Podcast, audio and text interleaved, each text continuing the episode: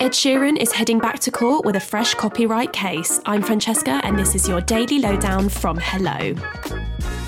Ed Sheeran will head to trial in the US over a $100 million copyright lawsuit. The singer was first accused in 2018 of copying his hit song Thinking Out Loud from Marvin Gaye's song Let's Get It On. Ed was sued not by Marvin's family, but by David Pullman, who owns a portion of the late soul singer's estate, who claims that Ed's song copied and exploited without authorization or credit. Ed previously bid to have the case dismissed, but a judge in the US decided that the Grammy winning artist would stand trial and that a jury would decide on the similarities between the songs. It comes shortly after Ed was cleared of copyright for his song Shape of You earlier this year, which prompted the Bad Habits singer to speak out about baseless copyright claims which were way too common. Arctic Monkey fans have been trying to get their hands on tickets for the 2023 UK tour, and now the band have released more dates due to huge demand. The band, who recently headlined Reading and Leeds Festival, will hit the road next year to tour their upcoming new album, The Car. After plenty of tickets sold out for shows in London, Manchester, and their hometown Sheffield, the Alex Turner led band added a third date for their gig at the Emirates Stadium in London. The new record drops on the 21st of October.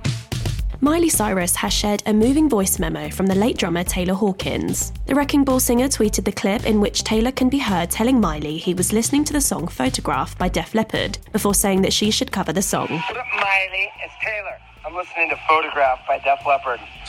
You could kill that one. Miley shared the heartwarming audio note shortly after she fulfilled the late musician's request at his tribute concert in LA, where she performed Photograph in his honour. Miley added in a follow up tweet that she misses Taylor and that she was so lucky to have known him as a superstar as well as a dad and a husband.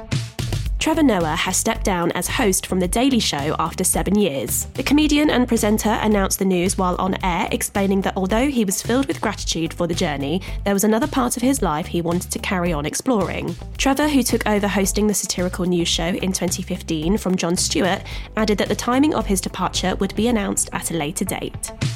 And plenty of stars hit the red carpet for the BFI Luminous Gala, and Hello was there to see all the action. Plenty of big names from the acting world, including Tilda Swinton and Lily James, were there for the glitzy event that seeks to raise essential funds for the next generation of filmmakers. Hello even spoke to Peaky Blinders actress Charlotte Riley about her upcoming role in Prime Video's new series The Peripheral, which also stars Chloe Grace Moretz. Yeah, I absolutely loved it.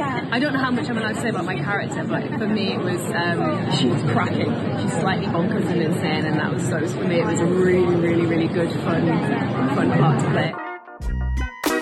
And that's your daily lowdown from Hello. Check out our social media channels and hellomagazine.com for more news and updates on your favourite celebrities.